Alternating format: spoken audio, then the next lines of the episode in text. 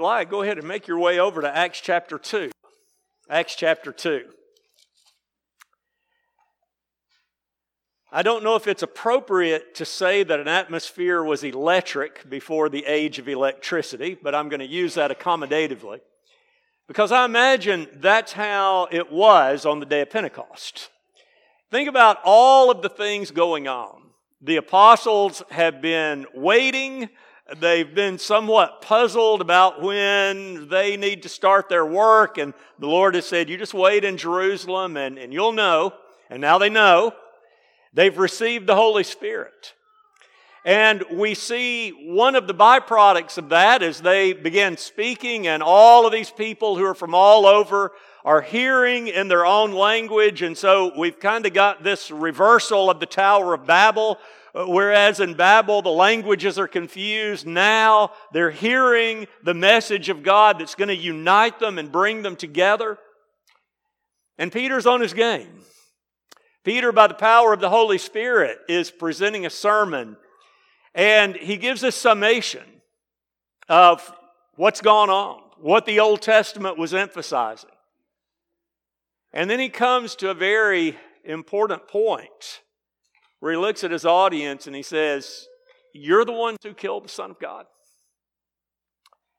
That could have gone very wrongly, couldn't it? That could have gone as it will a little bit later on with, with Stephen. But yet, at this point, the men turn to Peter and the rest of the apostles and they say, Men and brethren, what shall we do? And I know you know this verse, but I want us to read it together. If you look here in Acts chapter 2, as they're asking this question, here's the answer. Verse 38 Repent and be baptized, every one of you, in the name of Jesus Christ for the forgiveness of your sins, and you will receive the gift of the Holy Spirit. Very simple answer. God says it's time to turn. It's time to put away this wickedness. It's time to cross the waters of baptism, and you're going to receive salvation. And with great excitement, we find that the people listen to that and we find that many of them are baptized after this. Peter gives them the message here. And we look at verse 41, and it says, So those who received his word were baptized, and there were added that day about 3,000 souls. You ever imagine what that was like? 3,000 people being baptized. Now, I was at a baptism once, and I think there were 20 or 25, and it was an amazing event, and I can only imagine what it was like. Every pool, every puddle of water that could hold a person in Jerusalem was likely employed. And that message continues on. And Luke, as he's kind of wrapping this up down in verse 47, he says, Praising God and having favor with all the people, and the Lord added to their number day by day those who were being saved. So it wasn't a one and done. You had people who continued to hear the gospel, who continued to respond to the gospel. The Lord's adding them to the body of the saved. And I bring all of that out to you to share a, a thought that I've had. And it's an unanswerable thought, but nonetheless, it's interesting to ponder. Of all of the thousands of people who were baptized, how did Luke choose whose stories to tell? Now, the easy answer to that, of course, is he's being guided by the Lord. Holy Spirit's directing him in that. But I believe Luke would have had uh, some hand in that, of course, as the writer. And you think about these very few, just handful of conversion accounts that are going to be given. They're very fascinating, very interesting. And I think one of the reasons that we might can say that Luke chose the ones that he did is because what they're doing is they're showing us a very different group of people who are coming to the Lord, but yet being united in Him. Men, women, rich, poor, Jew, Gentile, Samaritan, as we'll see tonight. And so as we put all of these accounts together, we're seeing that there is neither Jew nor Greek, there is neither bond nor free, there is neither male nor female. You're all one in Christ Jesus. Yet the way that Luke records these is interesting. Because I'm more and more convinced that at least in some of these, he's lining up things for us to make a comparison. And so tonight, and Lord willing, tomorrow night, we're going to look at some of these conversion accounts. We're going to talk about one man in particular tonight, two people tomorrow night. And what I want us to see in this is how Luke is telling their story. Because what it's going to do is tie in with what we're using as kind of this loose theme for the week of choice that you've got to make. Here are people who are hearing the Word of God, they're making a choice about it, and then we're going to see a choice in addition to that that's made tonight that's very troublesome. So all of this is going on. We make our way now over to Acts chapter 8. And while that excitement of the, the day of Pentecost and all these people who are becoming Christians, by the time we get to chapter 8, uh, things are, are getting a little difficult here. This great movement has got a lot of people worried. The religious leaders of the Jews are worried. This sect of Christ is growing. And so we come then to chapter 8. And down in verse 1, it says, There arose on that day a great persecution against the church in Jerusalem. And they were all scattered throughout the regions of Judea and Samaria, except the apostles. And what we might think is kind of bad news in all of this. Here are these people, they, they're new in the faith, they're, they're receiving persecution, they're being run out of their homes because of their beliefs. Yet, when we continue reading, we find that verse 2, Stephen has just been martyred, he's buried. Verse 3, Saul's raging against the church. But then we come to verse 4, and it says, Those who were scattered went about preaching the word. You ever tried to put out a fire with your foot? I don't recommend it. So don't go home and try it because I said. But if you're male, I know you have, and maybe some ladies too have tried this. And you got this fire going, and maybe you've had a, a bunch of brush you're burning. It's the end of the day. You're ready for that fire to go out. And so you don't go get the water hose, do you? That would make too much sense. You start. And usually what happens? Well, where you had one fire, now you've got 10. all those little embers have taken flight and they've landed in all these different places. That's exactly what's going on here. You've got the devil who's employed some of his human cohorts here, and they're trying to stamp out Christianity, persecuting, punishing, killing. And yet, it seems the more they're trying to do all of this, the more it's spreading. And these people who are having to, to get out of their homes, they're taking their faith with them. They're not scared. They're talking to everybody about it. And so the gospel now is beginning to spread out from the city of Jerusalem. And we're going to find in this chapter that Philip is going to go down to the city of Samaria and he's going to begin to preach. We think about Samaria and its place in the Bible story, it doesn't hold a very positive uh, marker in the Bible, does it? Here was the city where those northern kings would exercise their wickedness and, and a lot of evil going on. But yet here now the gospel of Jesus Christ is coming in. And as Luke records this for us, what he's going to do is to set up a contrast. One of those he's contrasting is the preacher, Philip.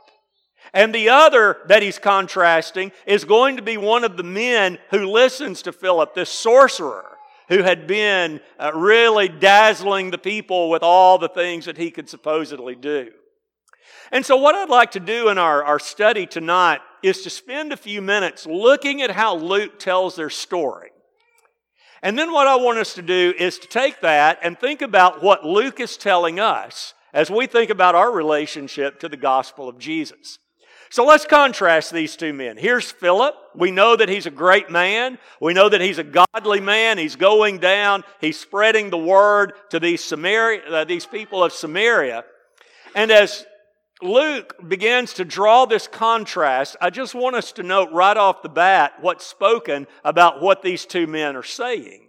And so we find that Philip went down to the city of Samaria, verse 5 tells us, and he proclaimed to them the Christ. Now, as we read about what Simon is doing, it says that there was a man named Simon, and verse 9 says that he said about himself that he was somebody great. You ever paid a lot of attention to that when you've been reading this account? You talk about someone who is a self promoter. That's what Luke's telling us about Simon here. Here is Simon who has obviously made his livelihood over creating this image about himself. And so Luke is saying, let me show you these two men. You've got one, this really good man who's filled with the Holy Spirit, and he's godly and he's sincere and he's wanting to save, and he's proclaiming the Lord Jesus to them. And you got this other guy, and he's proclaiming himself. Luke also goes on to say, we can contrast in a sense, the way the people of Samaria are reacting to the two. And so, as Philip begins to preach the message of salvation, we're told in verse 6 that the crowds, with one accord, paid attention to what was being said by Philip when they saw and heard the signs that he did. Now, if you follow closely in the text, Luke is going to begin employing the same word in several places. Here's one of those. So, as he's telling us about Simon, he says they all paid attention to Simon. From the least to the greatest, saying, This man is the power of God that is called great. Now, I want you to note, same way of describing the message. The people paid attention to Philip, the people paid attention to Simon, and I don't know what Simon was saying about himself. I don't know what he was doing. But in some way, he's got the people convinced that he is a prophet or he's a, he's a sorcerer of some kind with the power of God. And it seems what's happening here is he's merged this idea of kind of pagan black magic with, with trying to look like a spiritual man, and he's gotten a following, a pretty big one. They're paying attention to him. Well, let's continue that contrast. Because Luke then says, I want to tell you what they're doing. And so he tells us about Philip, what he does as he goes into the city. Picking up where we were, it says the crowd paid attention with, uh, to what was being said by Philip when they heard him and saw the signs that he did. And so Luke's going to record these signs for us for unclean spirits, crying out with a loud voice came out of many who had them, and many who were paralyzed or lame were healed. And so, as, as Philip is preaching his message here, God has given him the power as proof that the message is true. And here are things that are irrefutable. Here are things that people have seen. And so, it's, it's an odd thing to even consider demon possession. I, it's just hard to wrap your mind around it. But yet, what we know from all the accounts that the text gives us is that you were very aware when somebody had a demon. It changed their behavior, changed their personality. And so here were people, and you can imagine maybe the folks in Samaria just kind of steered clear of them. They're scared of them. Or they knew that they had some kind of oddity about them because of this. And Philip comes, and in the name of Jesus, he calls that spirit out, and the person's normal again. It's gone.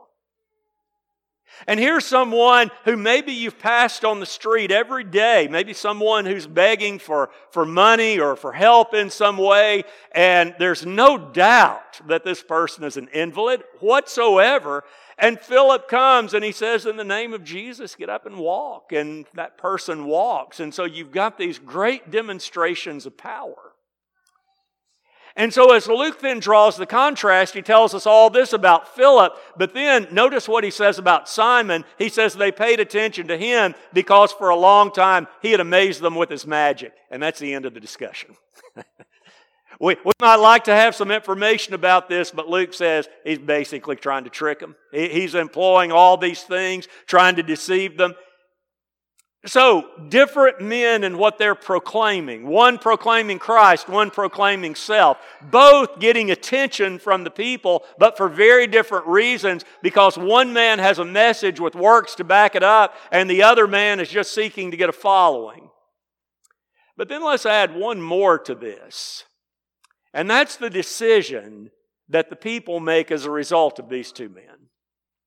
Luke says they paid attention to Simon because for a long time he had amazed them with his magic. But when they believed Philip, as he preached the good news about the kingdom of God and the name of Jesus Christ, they were, both, they were baptized, both men and women.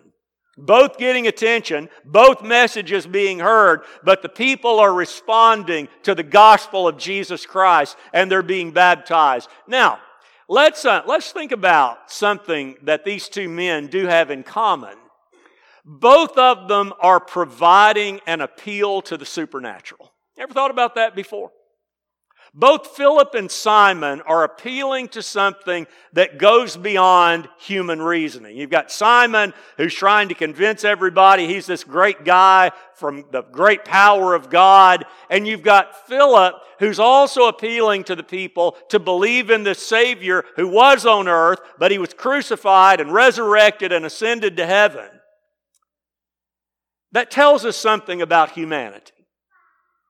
God has created us, I am convinced, with a sense that there's something bigger than ourselves, something greater than ourselves. And I think the book of Ecclesiastes helps us with that a bit.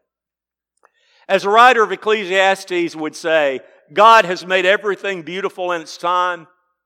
He has put eternity into man's heart. Now, you put that in its context in Ecclesiastes, and it's being used to, to show us kind of a troublesome idea that we have. But yet the truth is there. That all of us as humans know that we're a part of something bigger. And both of these men are making an appeal to that idea. And so the crowds then have got to decide what they're going to do with that. And as we've already seen, they make that decision. And so, on the one hand, you've got Simon, who at the very best, the very best we could say about him, is that he's appealing to some kind of smoke and mirrors trickery. That, like a magician, that's what he's trying to do. I don't know if you've ever watched a professional magician before. Sometimes you'll see a, a talent show on TV or something, and they'll have a magician, and you sit there and you almost think, I, maybe he is magic, right? Maybe he is. Because there are some people so good at deceiving us that we'll pay them to be deceived. you ever thought about that? We'll pay somebody to trick us into thinking that something's there. That could have been Simon. At the very worst, he's employing some kind of black magic here. That he's calling on some kind of, of demonic some kind of supernatural strength. I don't know which it is. Luke doesn't tell us. But what we do know is that is set in stark contrast to what Philip is saying. You see, Philip is not a self promoter, he's a Jesus promoter.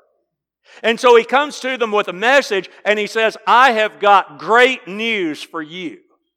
The kingdom of God is now opening up its doors to Samaria you're welcome to come in.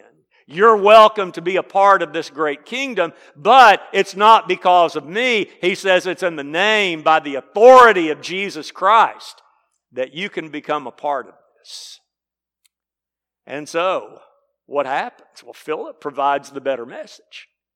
As both men are appealing to something quite supernatural, Philip is giving them something that can be proven in the sense that he has, has got this message that's verified. There's people who walked with Jesus. There's people who saw him die. There are people still alive who saw him resurrected from the dead. And when they hear that, the Samaritans were baptized. And we don't need to miss verse 8. It says, There was much joy in that city. That's one of Luke's big themes. you read the Gospel of Luke, and there's just joyful people all over the place. And here he's continuing that in the second volume of his work, and he says, When these people came, there was great, great joy. Okay, so that's kind of the, the setup of what we've got here. And then as we continue on in the text, we're going to come to this point where we're going to see salvation and temptation coming into the story. Because quite surprisingly, you know, if you were reading this for the first time, I think this would be kind of shocking. We find out that even Simon is converted. So here's this guy who for years has been making his living deceiving people, trying to make a name for himself, to be somebody great, and he sees all this going on. I want us just to look in verse 13 together, where it says, Even Simon himself believed. And after being baptized, he continued with Philip. There is no doubt that Simon, this former pagan, whatever he was doing and employing this, was now a part of the family of God. The exact same thing that was said about Simon is what was said about the other people of Samaria. They believed, they were baptized. I'm making a point of that because we'll be back to it here in a little while. But yet, then we read that Simon's continuing to hang around with Philip. And Philip is, we've already mentioned, doing these great works. We're about to see the apostles come. They're going to do great works. And what this is doing is it's showing that God's authority is with them. You know, when you can take someone who everybody knows is deaf or blind or lame or demon possessed, and you speak to them in the authority of Jesus Christ and you say, be healed, that's going to make an impression on folks. As we well know, they couldn't open their New Testaments up and show the written word quite yet. It was still in the works.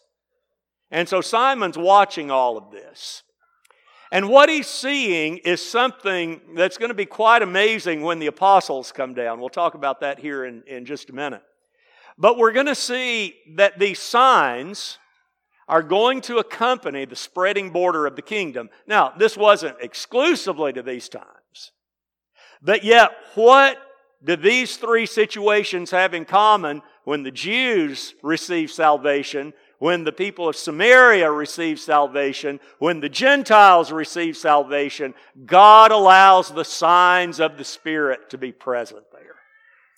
And it's saying, This is what I intend. This is from me. This is a big deal. And so Simon is just watching all of this. He's watching what Philip does it, it's captured his attention. Now, here's a point where we again need to note Luke doing something for us. Okay, so, so Luke's lining a couple of things up. Let, re, let me remind you of what we looked at a minute ago.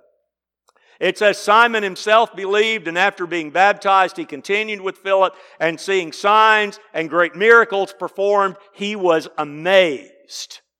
Now, that word needs to ring a bell.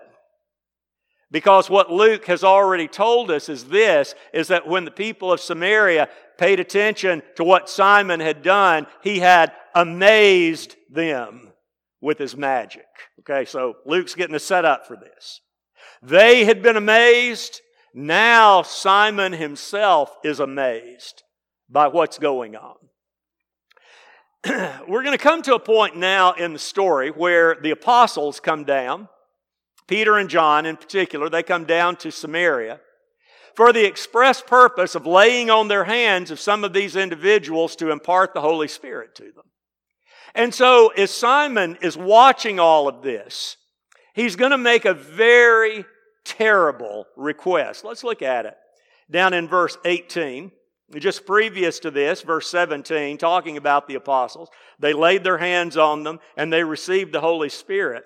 It says, Now when Simon saw that the Spirit was given through the laying on of the apostles' hands, he offered them money, saying, Give me this power also, so that anyone on whom I lay my hands may receive the Holy Spirit. So he's been watching Philip, and now he's been watching Peter and John, and he says, I would really like to do what you do. And I tell you what, I'll buy a franchise. you, you sell me that ability so that I can lay my hands on people. And the arrogance of all of this is, is that he is seeking to buy control of God. Like I said, I don't know where Simon thought his power was coming from. But a lot of times when you start getting into paganism, you, you start thinking about all these myths associated with it. A lot of times it's based on the fact that you're controlling some spiritual being. And maybe that's where, where Simon's coming from. That he's thinking if I can just buy this, if I can have my own control, then I'm going to be able to do what they do. That was a bad request. And he knew it almost immediately. Because look in verse 20. Peter said to him, May your silver perish with you because you thought you could obtain the gift of God with money. You have neither part nor lot in this matter, for your heart is not right before God. And they're just getting started. What Peter is saying is this You have insulted the Lord. And after he says, There is no way silver and gold is going to take this, let's see what he tells him in verse 22 as far as what he needs to do. He says, Repent therefore of this wickedness of yours and pray to the Lord that if possible the intent of your heart may be forgiven you. On my outline here, I've got a little thing in parentheses that says Peter went full Old Testament prophet on Simon. These are the kinds of words that you can kind of imagine Elisha, Isaiah, Jeremiah speaking, because it is with righteous vigor that they are saying this is, that he's saying this is not the way that it needs to be. And so he says, look, you got to repent. Now remember what we needed to tuck back a few minutes ago? All right, we're back to it now. What Peter did not say is, Simon, you need to become a Christian. Nor did he say, Simon, you thought you were a Christian, but now you need to become one for real. Simon was a Christian. Simon had believed and was baptized. And yet, what he's done is he's gone back into the ways of sin. And what Peter is saying is, you better ask the Lord to forgive you. You better ask for repentance here. And you go on down to the next verse, and you see what Peter says about him. He says, For I see that you are in the gall of bitterness and in the bond of iniquity. Now, that gall of bitterness kind of throws us a little bit because we know that he's tried to buy the power of God. He sought to control God. He sought an improper use of God's power. But we've not really read much about bitterness, so Peter's kind of cueing us in on something here. And so here we have this gall, this, this herb that would be associated with bitterness. And so, you know, Peter's kind of saying to Simon, You're pickled in this. You're pickled in bitterness. What was he bitter about? What was he bitter about? Well, he did lose his livelihood, didn't he? That's gone. The great crowds, amazing the people, that's all history. And it appears that what Luke is sharing with us here is that Peter is saying your motive here is very wrong. You, you feel like you've lost something. And then he goes on to say, you need to repent because you have bonded back with iniquity. This was not a weak Christian, just made maybe a rookie mistake. It's not it at all. This is a man who Peter is saying has returned back to the side of wickedness, that's gone back to the ways of evil. And he says in verse 22, perhaps God will forgive you. That's very much like the Old Testament prophets. Two or three times they'll say something like that repent, and maybe God will forgive you of this. That's what Peter's saying. He's saying, I, I can't tell you for sure. Perhaps God will.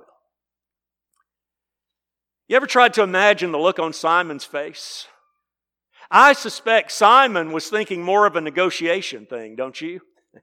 He would offer, Peter would counter, he would counter. Finally, they'd come up with a price for all of this. But instead, he gets this powerful rebuke from the mouth of the Lord's most outspoken apostle. And so it's no surprise then that after all of this, that, that he's realizing, I'm just, I'm not just involved in some little thing here. I've returned to the enemy camp. And I think he got that.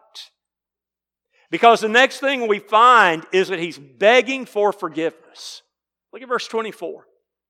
Simon answered, Pray for me to the Lord. Peter said to him, Repent, pray to God. He says, You pray for me that the Lord will do nothing of what you have said that may come upon me. He's terrified. Pray that these things won't happen. Pray for my forgiveness. And so uh, we, we built to this great climax, and here there's been this showdown between Peter and Simon. And so what happens? Well, Luke doesn't tell us. we read the next verse. It says, Now when they had testified and spoken the word of the Lord, they returned to Jerusalem, preaching the gospel to many villages of the Samaritans. You ever notice there's places where God does that throughout the Bible? He'll kind of build us up, build us up, let the story build, get tense, and then you kind of hit the crescendo and it's like, off to something else. Well, there's a reason for. Those are times when God is wanting you to sit back in your chair and do some major thinking about what just happened. That a man who knew the gospel and the power of Jesus Christ could try to buy that power to hear the rebuke of the apostle, to understand that he needs to seek forgiveness, which he does. And as we ponder those things, if you're like me, likely the thought that comes to your mind is this well, God does love to forgive people. That's something He wants to do. And maybe one of these days we'll be able to talk to Simon about all of this. But nonetheless, what, what Luke has done in telling us this story is first of all contrasted Philip and Simon, and then almost this contrast between Peter and Simon. But what he's ultimately done is he said, You better think seriously about your spirituality. When you make the choice to become a Christian, you need to think about that. so let's ponder that for the last few minutes of our study here as we read this very interesting, intriguing account, what exactly is it that I need to see? Well, one of the things that I very much need to see is the power of the gospel message. That's what we see with the Samaritans here. They saw the gospel superiority over these things and they accepted it with joy.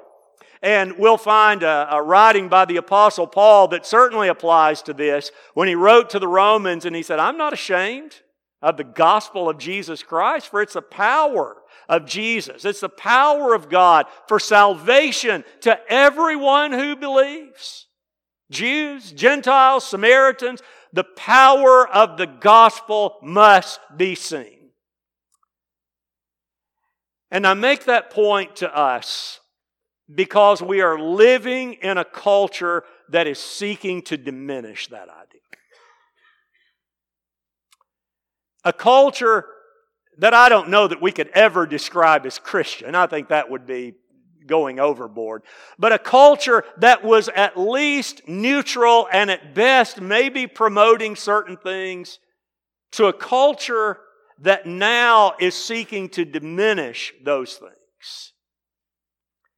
And so there's going to be a great temptation and perhaps a greater temptation in days in years to come that we will seek to blend in, that will seek not to draw attention to our beliefs, that will seek to diminish the power of the gospel.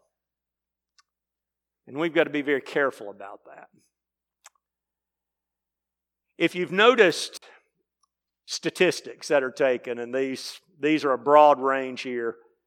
What we see is that in 1990, about 90% of Americans profess some kind of Christianity. In our current times, that's dropped to just above 60%. So, fairly significant downplay. But here's something interesting that's happened as of late. We've seen a rise in those practicing the occult. Does that surprise us? Shouldn't. So, in other words, you've got people now who are getting really, really interested in Wiccan and witchcraft and crystals and all this kind of stuff. Why should that not surprise us? Well, it's because we've got eternity in our hearts. We know there's something bigger out there. And so you're seeing people who are giving claims to that. Why? Because the power of the gospel has been diminished in their lives. And I want to draw this point specifically to our younger crowd. Those of you who are junior high, high school, college age. I want you to really think about the point I'm making to you. There's a lot of sermons, a lot of Bible classes that are going to encourage you to develop your own faith. And that's, that's good. You're going to hear statements like, well, you can't accept your parents' faith, you can't accept your church's faith, it's got to be yours, and that's absolutely right. But I don't want you to ever, ever think that somebody's telling you maybe there's something better than the gospel out there. Because if you line the gospel up with any occult, with any false religion, with any paganism, and you give it a fair shake, the gospel is going to win. Because it is the power of God to salvation. And I don't want you to ever forget that because your faith is going to be put to a test. When you go off to a university, there are going to be people there who have no concept of Christianity and they're not going to appreciate yours either. And you got to stand firm. And I tell you, in my years of working with kids going from high school to college, I see way too many of them who give up really easily on the gospel. Don't do that. But let me also make this point that spirituality has also got to be nourished. Now, we understand that baptism is necessary for salvation. That's what every one of these conversion stories point out. The two things they all have in common they heard, they were baptized. But what I also want to make sure we understand tonight is that nourishing salvation is also necessary that if we are going to stay saved, we've got to nourish that salvation. Now, let's make a point here that when we become Christians, this is not simply an act that we go through. This is a change of life. It's saying that we are killing off and burying that old man of sin, and we're going to have nothing else to do with him. We're new. And so our attitudes and our actions have got to reflect that. That's the nourishing part. We're thinking, what must I do to be like Jesus Christ? What must I do to grow in my faith? That's what we're looking at with this. And I want us to see from this account that salvation can be lost. Now, I made kind of a big deal out of that earlier in anticipation of this point. There is a major, major false doctrine that says once you become a Christian, there is nothing you can do. There's nothing you can do to lose that salvation. You are saved forever.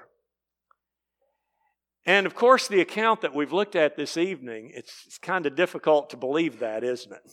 Because here's Peter saying, You better repent because you're in the gall of bitterness and you're bonded to iniquity, and you better pray that maybe God will forgive you. And what oftentimes happens is someone says, Well, yes, but Simon was never really converted. Uh, if he wasn't converted, that means none of the people of Samaria were converted. Because it says they believed and were baptized, and it says he believed and was baptized. Same language. No, we can lose it. We can lose that salvation.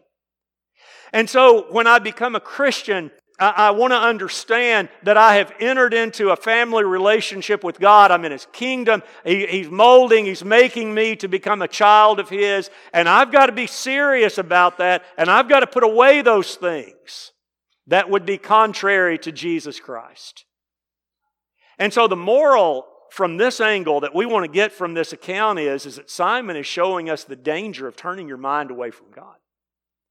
You know, he had kind of played around with this, it seems, for a long time, and he's still trying to do it, but he's in a different relationship now. And that's why he gets that rebuke. But I also want to give the other side of this. that as we think about Simon, and we think about, as we mentioned, Peter's calling to repent, the serious nature of this, I want us to also understand that God is going to help his faithful to stay saved.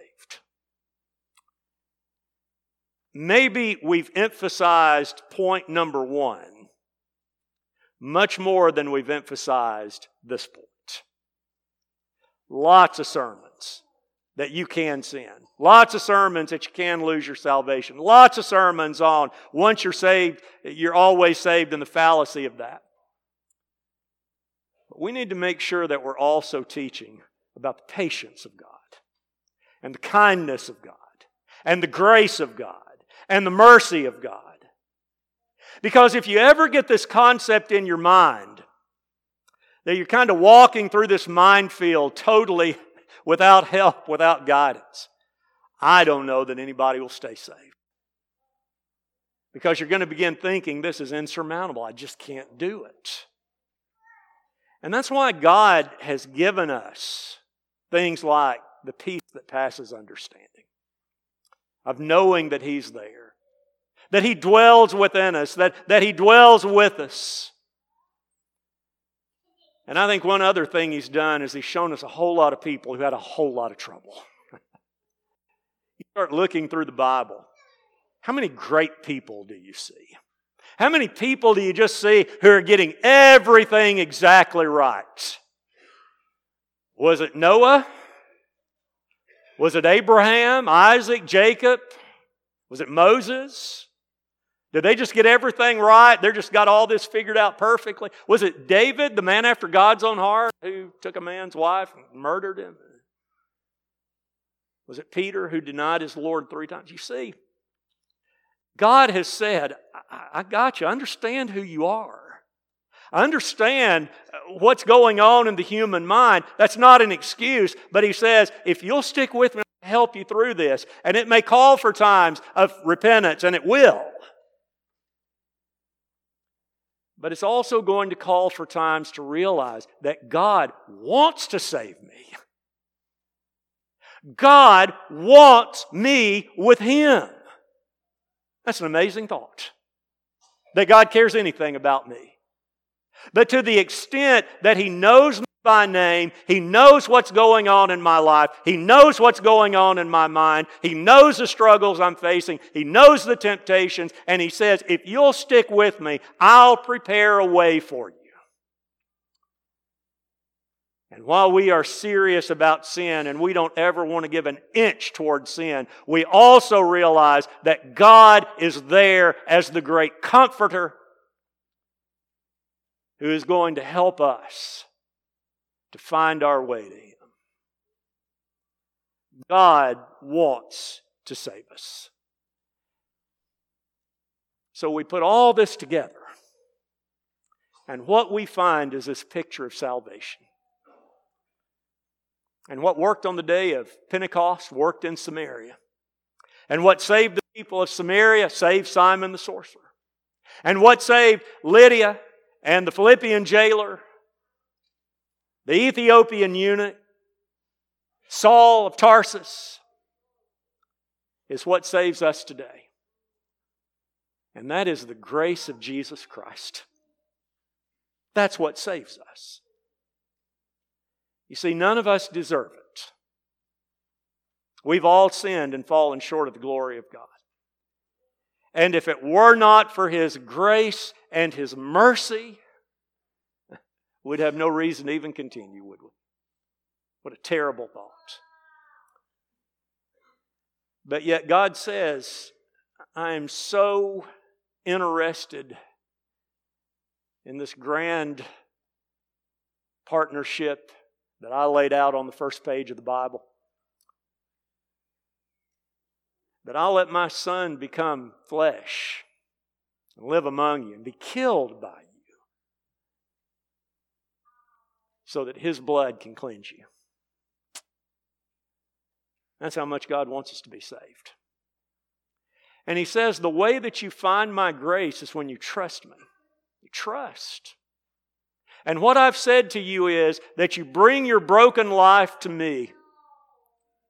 And when you pass through those waters of baptism, as I said the children of Israel when they passed through the Red Sea, and as I brought the children of Israel into the promised land when they went through the Jordan, He says, I'm going to bring you out of bondage. We're going to kill off that old sinful person. And we're going to start all over with a recreated person who's not only made in my image, but remade in the image of my Son.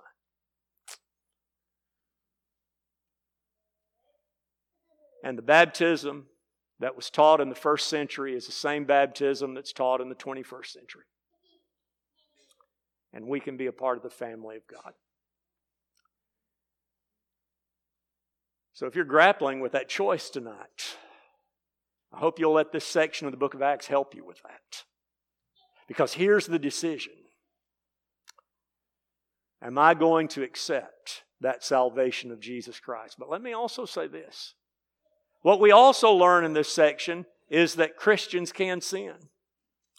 And maybe that's the case with you. Maybe there is a sin in your life right now that needs to be taken care of. Now, let me tell you this this church can't forgive you.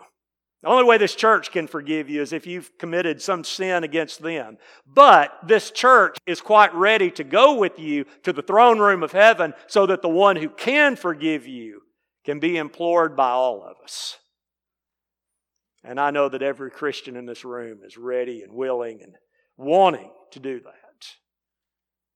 Let's take our salvation seriously. Let's let the power of the gospel work in our lives. You need to respond to his invitation. You can come now as we stand and sing together.